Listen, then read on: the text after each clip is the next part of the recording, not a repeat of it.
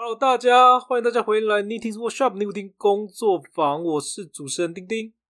我是主持人 Neo，欢迎大家回来。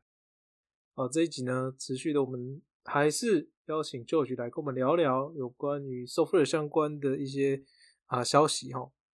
好，让我们欢迎 George。好，大家好，我又我又回来了。呃，上一集 George 说他有点太拘谨了，所以这一集干话会多一点呢。轻松讲好不好？把你真实的面貌表现出来，不要那么真实的面，貌吗？对，真实的面貌，野那个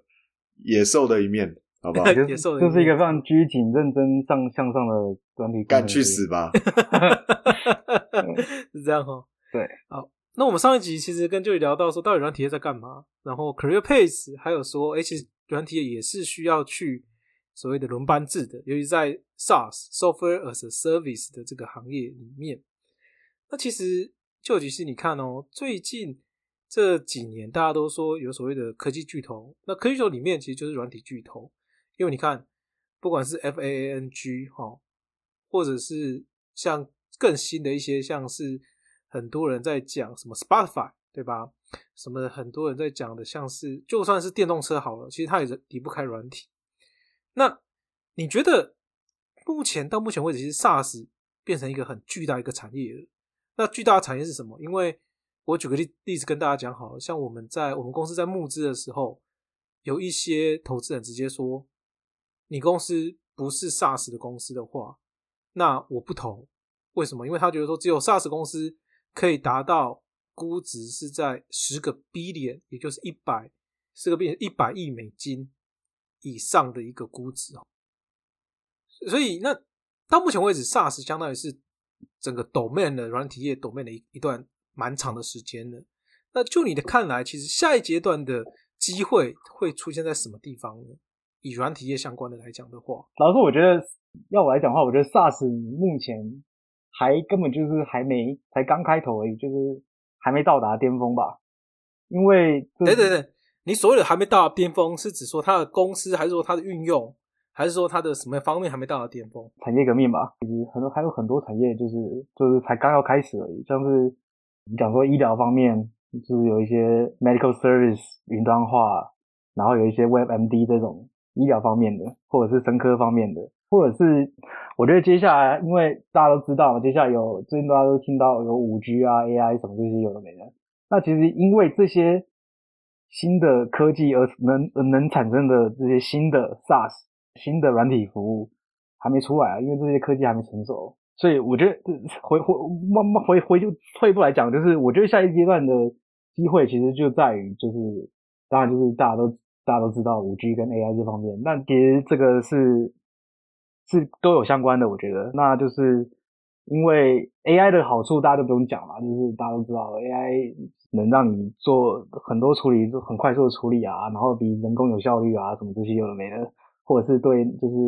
能做一些很精准的 prediction，你因为你有没办法去 train 这些 model。那 AI 怎么来的？就 AI AI 就是因为你有就就是用海量资料去把它 train 出来的。那这些资料你要有就是来源嘛。那老那我们现在的现阶段的产业来讲，这些资料来源可能就会像是一些使用者习惯啊，或者是你用电脑、用手机收集的各种有的没的东西，或者是你看你的浏览器会会记录你的偏，就是 Google 会记录你的偏好嘛，然后就是会对这精准的广告投放这方面的东西。那其实下一阶段，当物联网成熟的时候，物联网也可以就是 generate 很多很多的资料啊。那你要怎么去对这些资料去？你当然这些资料你可以做一些，你可以把它用这些资料去衬出很多有的没的 AI 啊。就是假如说我们举个例子来讲，像台湾最近停电嘛，那台湾停电，那其实其他原因不讲，那一个最简单原因可能就在于就是因为台电没办法很精准去预测说在什么区间用电量大概是多少多少怎么之类。那那他为什么没办法去预测这个？因为就是没有精够精准够多资料嘛。那这些资料怎么来？假如说大家有看一日啊，或者看什么一日台电什么一日换电，那你会看一些就是他们有在换装这些什么数位式的电表，这些完全换装之前，他们可能都是手人工手动去抄了抄表干嘛干嘛。那你要去就是用这些资料去 train train 出 data，呃，train 出 AI 就很麻烦，因为你还要手动 key 什么的，什么资料都是，呃，而且你你可能就是一个月一个月去去记录一次这样，没办法去随时的记录说它在二四它在哪个时间点到底用具体用电量是多少。当你全面数位化，当然就是因为物联网这些普及，你就办法去得到这些资料，具体哪个时间点哪个区的哪些用户用电量多少，那他就就办法去做。更好的配电嘛？那当然，这个就是其中一个例子，就是物联网产生资料，资料去衬出 AI 这这这些。所以你的意思相当于是说，实际上虽然以硬体来讲啊，哈，硬体来讲的话，其实物联网已经发展了一段时间了，甚至也可以说发展五到十年了。但是实际上，因为大家都知道，软体其实是拿硬体来做不同应用。举个例子来讲好了，像手机当初 iPhone 出来。大概二零零八、二零一零出来之后呢，整个就发生了天翻地覆的改变。然后很多不同的软体公司，尤其是 A P P 公司就应运而生嘛。那我想就举刚刚意思是说，其实即使物联网，不论是所谓的 smartphone 啊，或者是像刚刚讲的智慧电脑这种东西，虽然已经存在了一段时间了，但是怎么去运用它的时代才正要来临而已，应该是这样讲的吧？就是因为会有这些技术上的进步，而产生一些新的。business business model 啊，或者是一些新的 use case，那那怎么去做些应用，就靠大家的小知道。我如果如果想出来的话，那那我现在，你如果想说的话，记得提醒我啊，提醒小弟我，记得提醒我们两个，我们也想赚大钱。如果想到再跟各位分享。然后补充一下，就是其实我觉得自动驾驶也是你刚才讲到一个一直运用嘛，因为车上面车载现在有很多的雷达，然后它可以去记录。车子周围的状况，然后还有譬如说你的刹车情况，然后你本身车子是怎么运走的，然后再圈回去你的 AI model，然后未来可以做成像是那自动驾驶这样子的。那我觉得刚才也呼应到，就是昨天在看，就我朋友在跟我分享一篇文章，在讲 Waymo 为什么它估值那么高，可是为什么它现在还没办法，未来可能还没办法获利，因为。他做了一个东西是自动驾驶，所谓的叫做 L4。L4 基本上是可以靠机器完全去开车，不需要人辅助。但问题是，它在 L4 的这个行跑距离只有大概三千两百公里，就是跟其他国内其他厂商比起来，就是做自动驾驶真的在实路上跑的行走时间距离差了非常非常的多。所以你想，他走的距离就这么少而已，那他怎么去圈他的 model 进到更？完全好，把所有的情况都预料到了，对不对？这这我这我觉得就是有点呼吁到你刚才讲的，然后的一个例子啊。其实讲到这边有一个蛮有趣的消息跟大家分享哦。最近如果没记错的话，应该是威某的 CTO 还是 CEO 吧，就是非常 C level 的人最近离职了。那为什么离职？因为就像 Neil 刚刚讲的，他没有办法把威某商业化，因为威某一直还没有赚钱。然后大家觉得说，你的技术已经号称那么强了，那你到底什么时候能赚钱？这牵扯到另外一件事情是说，以汽车的产业来看的话，像我们公司有在跟一些汽车产业，像像今天 Toyota 才我们公司看，那他们会看完之后直接讲说，你的东西我有兴趣，但是要 implement 到我的车子里面去，至少是五年以上的时间。原因是因为车子需要一个很精准的。一个啊作用这样的一个方选不能有任何的问题，因此为什么叫呃 L four L five 呢？原因是因为他们希望能够做到出错率是在九十九点九 percent 以以上都是成功的，只有零点零一的 percent 是失败的。那如果你要这样的话，自然会花很长的时间嘛。但是 Elon Musk 在 software 这边出现了另外一个想法是，其实人根本不需要做到九十九点九。因为人可能大概九十九趴甚至九十趴就能接受了。哦，真的吗？车子够耐撞就可以，是不是？对，所以 Tesla 才一直新闻出来，没有啦，开玩笑的。对对对，反正就是 Tesla 就是对他这种想法啦，所以他家所谓的自驾系统，美国这边卖应该是美国卖大概是一万美金吧。这个系统其实只有大概九十到九十五 percent 左右的一个准确率而已啊。其其实老实说，我觉得。而我现在先声明，我本身不是做就是 AI 或者就是就是机械 machine learning 这些方面的，但是 个人解读就是，我觉得就是其实这个技术发展老实说也没没多久哎、就是你要达到 Level Five 的 autonomy，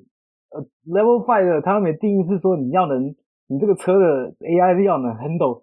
各种在路上有可能发生的情况、你自己想看，你看台台台湾路上一堆三宝啊什么有的没的，各种有没有有的没的，就是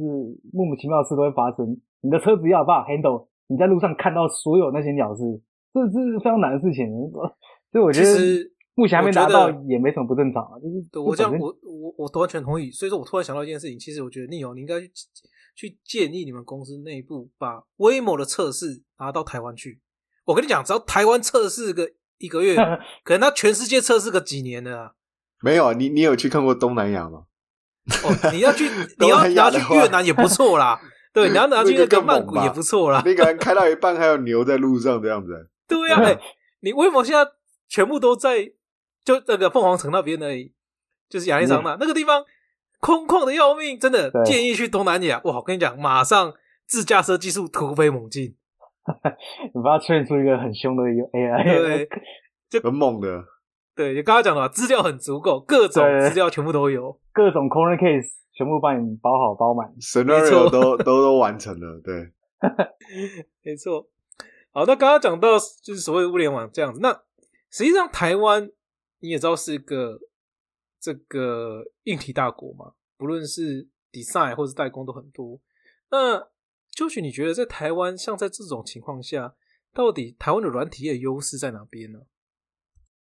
然后软体业优势必须再次声明，我没有在台湾工作过，但是这个都是观察吧。我觉得台湾就是以我个人经验，工工作不管是工作过、共事过，或者是一起在学校遇到的台湾人，我觉得台湾最大优势就是台湾的理工人才非常的充足，有非常多的学生或者是毕业生会去念理工这方面，因为跟美国比起来真的是多非常多。因为美国人，美国的科技业其实很大部分是靠就是这些国外的国外的人才来来补起来的，就就是美国人本身，呃，念理工不是很盛行，不会像台湾这样，就是台湾大部分那那就是美国人都念什么？哈，美国人念什么嘛，就是什么都有啊，念商的，念念什么，不太会像就是台湾，就是好像就是你长大就是一定要当什么什么师啊，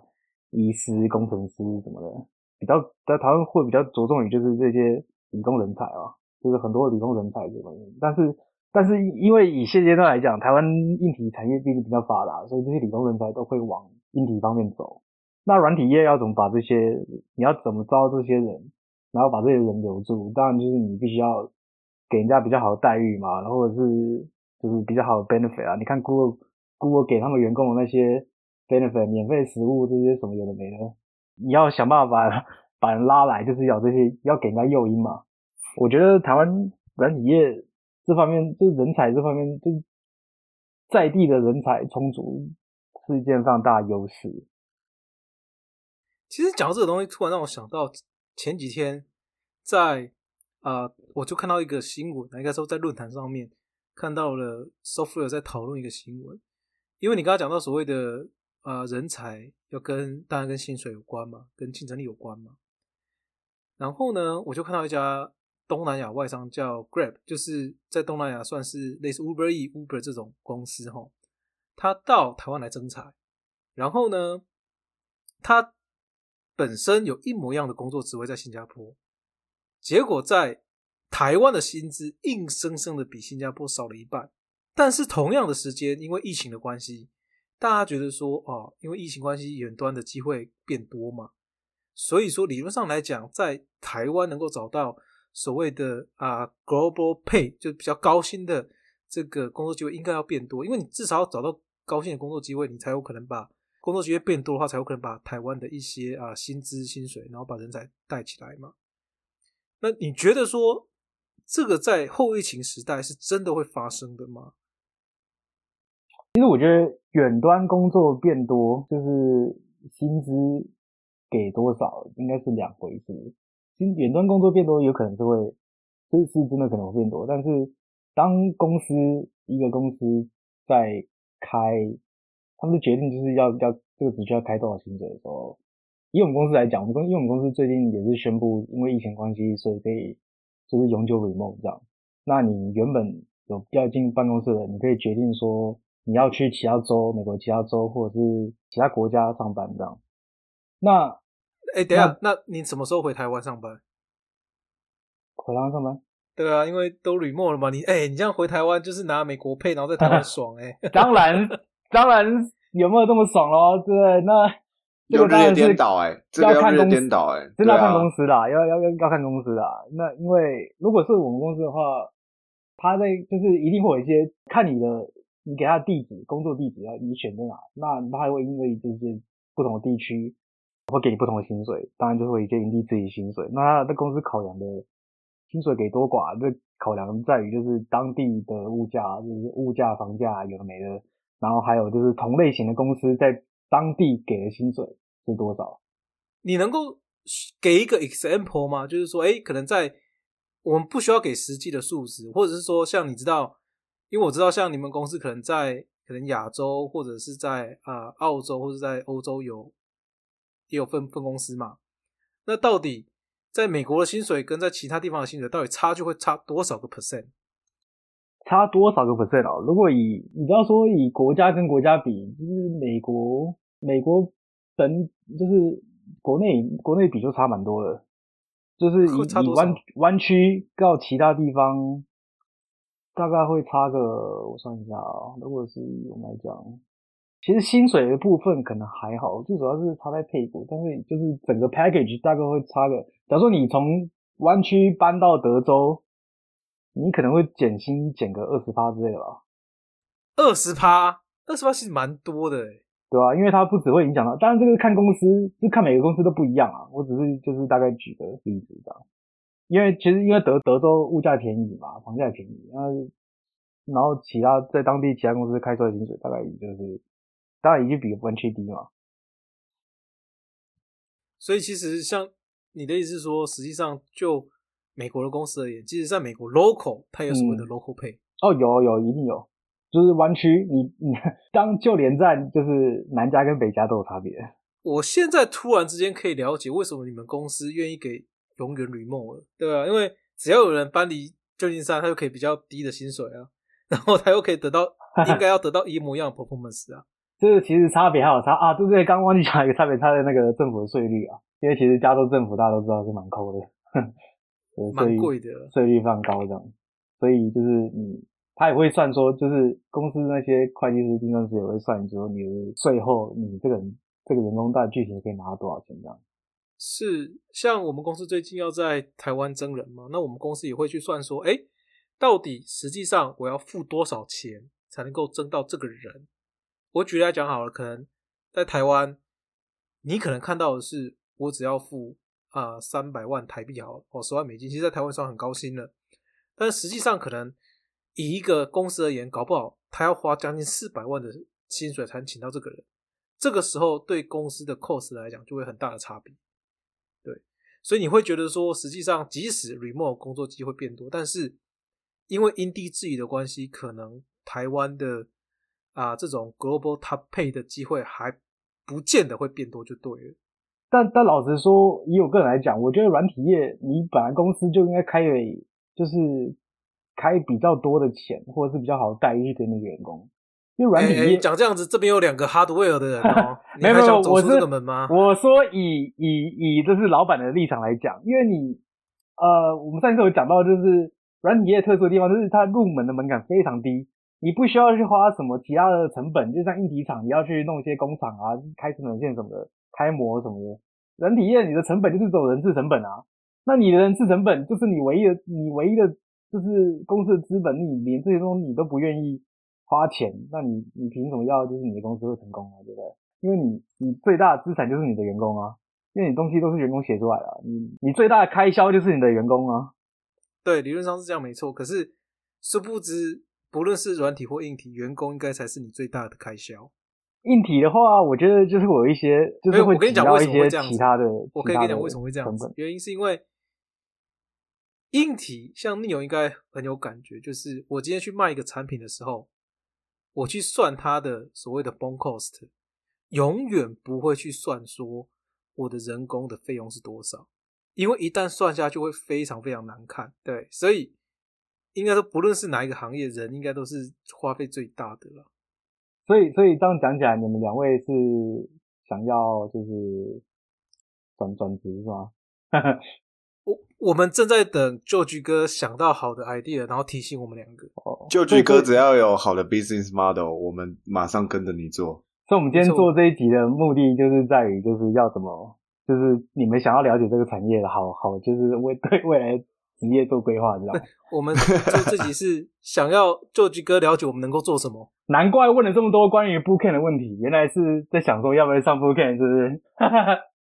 好了，要要要要找 refer 可以找我，没关系。好，那我们最后我们来聊一下比较一个比较该做 sensitive 啊，或是有趣的问题哈。因为它你看美国这边软体业实际上是个能够改变政府的一个行业。我举个为什么应该不要说软体业，应该说科技巨头啦，哦。那因为科技巨头现在大部分都是软体业嘛，那我们就讲两个我最近听到的例子好了。第一个例子是迪士尼，因为美国的著作著作权法本身是好像是一百五十年、一百年还一百五十年，我有点忘了。那前一阵子有发生所谓的米老鼠事件嘛？因为米老鼠成立到目前为止已经接近这个年限了，结果迪士尼就硬生生让国会美国国会把这个著作著作权法的拥有实现整个在延伸了。好，他。科技巨头能够干这个事情，那另外一个事情当然就是啊，大家特赫有名的，去年川普在选举的时候，这个 Twitter 跟 Facebook 都说干预选举嘛，结果没有人敢办他们。那台湾的话，原因是因为台湾其实收费的公司还是相对比较少嘛，对吧？所以还没还没有看到相关的情况。但是在中国大陆，那前一阵子最有名的当然就是阿里巴巴事件嘛。啊那刚好反过来，政府就请我们的马云去喝个咖啡啊。喝咖啡完之后呢，像听说阿里巴巴的总部从本来大家都要讨论要去哪里买房、哪里哪里下订单，突然间就变成跟死城一样哦，就完全要睡哪个公园是不是？对，要睡哪个公园了哈。所以其实中美之间这种科技巨头两边的一个 reaction 蛮大的不同。那你会怎么去看待这两边的啊软体业的发展？在这两种情况下，其实我觉得软体以软体业的发展来看的话，这本来就不是一个公平的竞争啊。因为因为中国他们科技业，我们单纯就科技来讲，就科技来讲，他们是就是封闭的嘛，就是你国外的公司很多，他是不让你进去，直接不让你进科技公司。我们直接讲科技公司。他是不让你进去中国市场，像 Google，Google 要是有办法就是在中国开放的话，嗯，百度应该直接倒了吧？或者是就像阿里巴巴这些电商什么有的没的，很多都是因为他把国外，他就是把国外公司挡下来，那他在国外弄的嘛？那这个本身就不是一个公平竞争，我觉得就是以中国跟美国来讲，那美国的话就是。纯粹资本主义竞争吧，很多你看到每一个成功的公司，科技公司底下都倒了，都都倒了几十几百家那种不成功的 startup，差别产出来，我觉得应该还是会有差吧。还有就是在于说，就是这些可能宏观的方面来讲，那那假如说以一个员工方面来讲，就是产业文化还是差蛮多啦。就是中国大家听戏骨把好像软体业很爽很爽，那中国的 软体业他们有一个。很有名的那个业界的潜规呃也不是潜规则叫九九六吧，就是九点上九九点上到九点，然后一个礼拜上六天。他们之前还上到就是公司公中国的码农，就是工程软体工程师，在在 GitHub 上面就是大家放放城市码的地方开了一个那个 repo repository，然后让大家 就是跟大家讲说，就是在中国的软体业怎么过劳啊什么这些有的没，就是天天拼多多。拼多多是中国的之前的一个 startup 吧，刚上市来讲，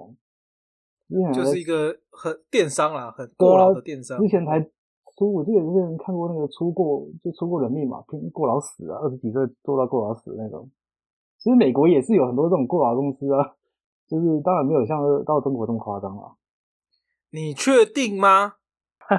这个你确定美国没有像中国那么夸张吗？中这是九九六有一些像什么 A 开头的几家公司正在哭泣吗？哦，这种公司以我个人来讲，就是你当股东就好，不要当员工。你说买他们股票就好，是不是？对对对对，享受你就享受他们血汗的成果，不要去不要去血汗。公也是有配股的好不好？某部分程度上来讲是也是股东。对啦，但是就是你知道，你可以在就是在旁边看，然后看他们血汗，然后就是买个股票，享受他们血汗成果成果。你你这个想到让我想到一件事情，就是我前一阵子你知道高盛美国的高盛，嗯，前一阵子出现那个过劳的新闻嘛，对不对？对对。我那时候就很后悔，我听到这个新闻之后，我没有马上买他的股票。我听到，我想这个新闻出来之后呢，我会想，我那时候就想，哦，过了，过了，过了，然后没有想太多，你知道吗？结果当我回神回过神来，不到一个月哦，哈，而且这是因为你知道，美国股票大概这两三个月都是很震震荡很大嘛，而且科技股都在往下跌嘛，对不对？对，我跟你讲，它两个月涨了三十，呃，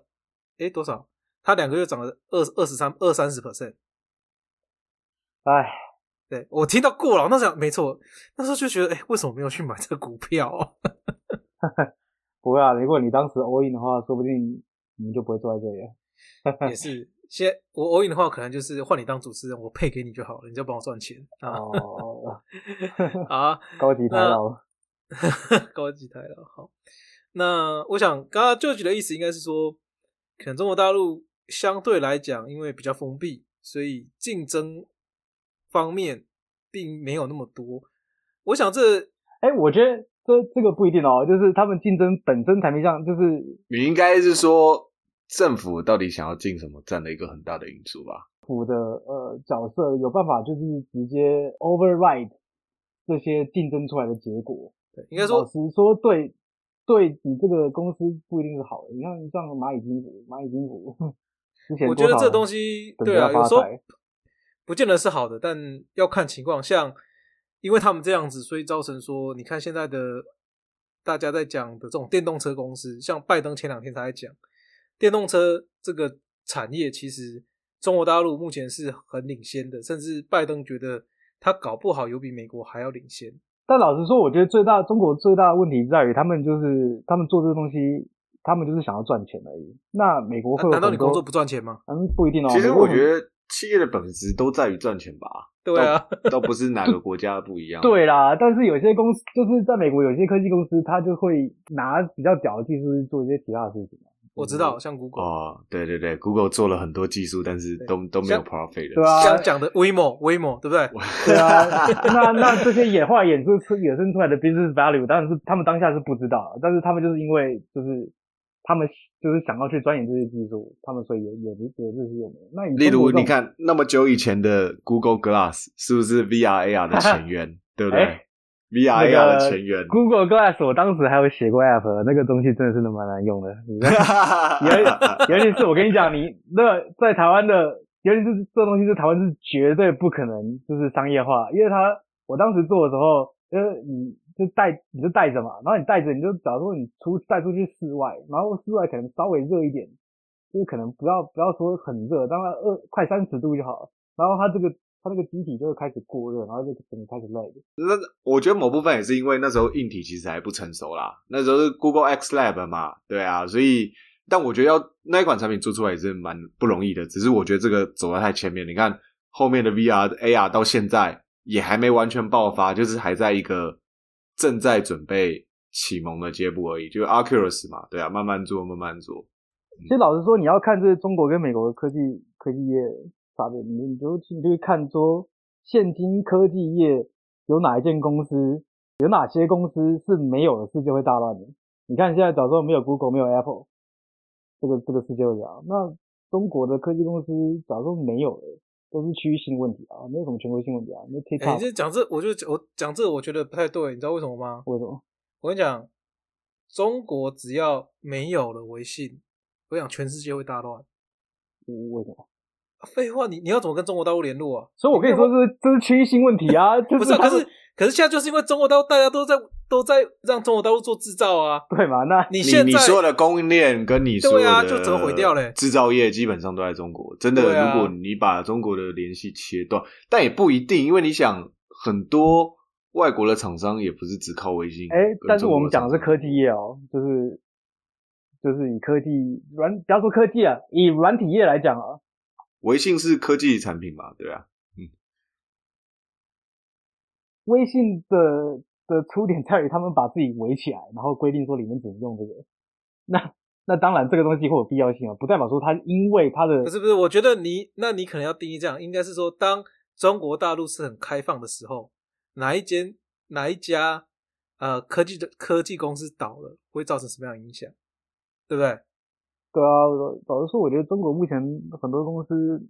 嗯，都打区域赛吧。就是你看，就是他们因他们是因为中国国内市场才变得很大的，不是说因为他们做了一个非常屌的东西，conquer 了这些 user，就是呃，就是把这些 user 就是呃，就是吸引了这些 user 来用他的东西。其其实我觉得我同意你你前面讲的，但是我觉得中国企业其实慢慢现在又走出去了，就像是 ByteDance 好了，ByteDance 其实现在在海外已经真的做的不错了。你看日本或是在东南亚地方，就是我觉得你讲的可能比较像是前面一段时间，但是我觉得最近中国企业真的有慢慢的走出去，然后可以，但当然我觉得他还没跟真的美国的企业两个到怎么样面对面的直接拼的这个状况，因为我感。我感觉还不到那个程度，但是慢慢的、慢慢的，你不觉得有一点那种感觉吗？要不然为什么 Facebook 老板会在听证会上就是讲了说，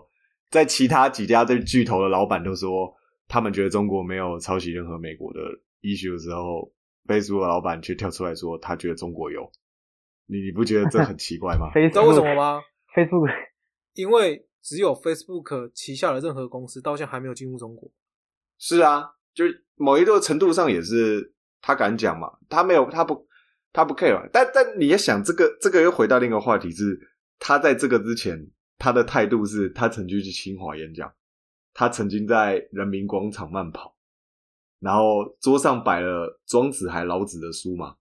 那个美国中中国的官员去参访的时候。你我我我觉得这个转变就有点真的太大了，这就变真的是有点像是